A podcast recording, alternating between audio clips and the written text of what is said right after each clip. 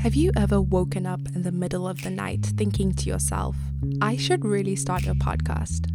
Neither have I. In fact, the idea to start a podcast has been in my mind for three years now, and it's finally happening.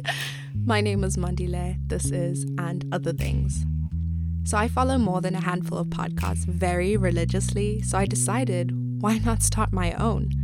I was inspired and am constantly inspired by the many cool people who use their voices literally to influence others and engage in thoughtful conversation.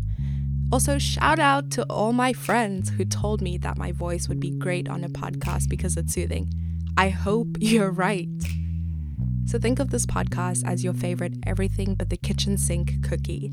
There will be hard life lessons, random stories, deep inner thoughts conversations with friends and family, and above all, vulnerability.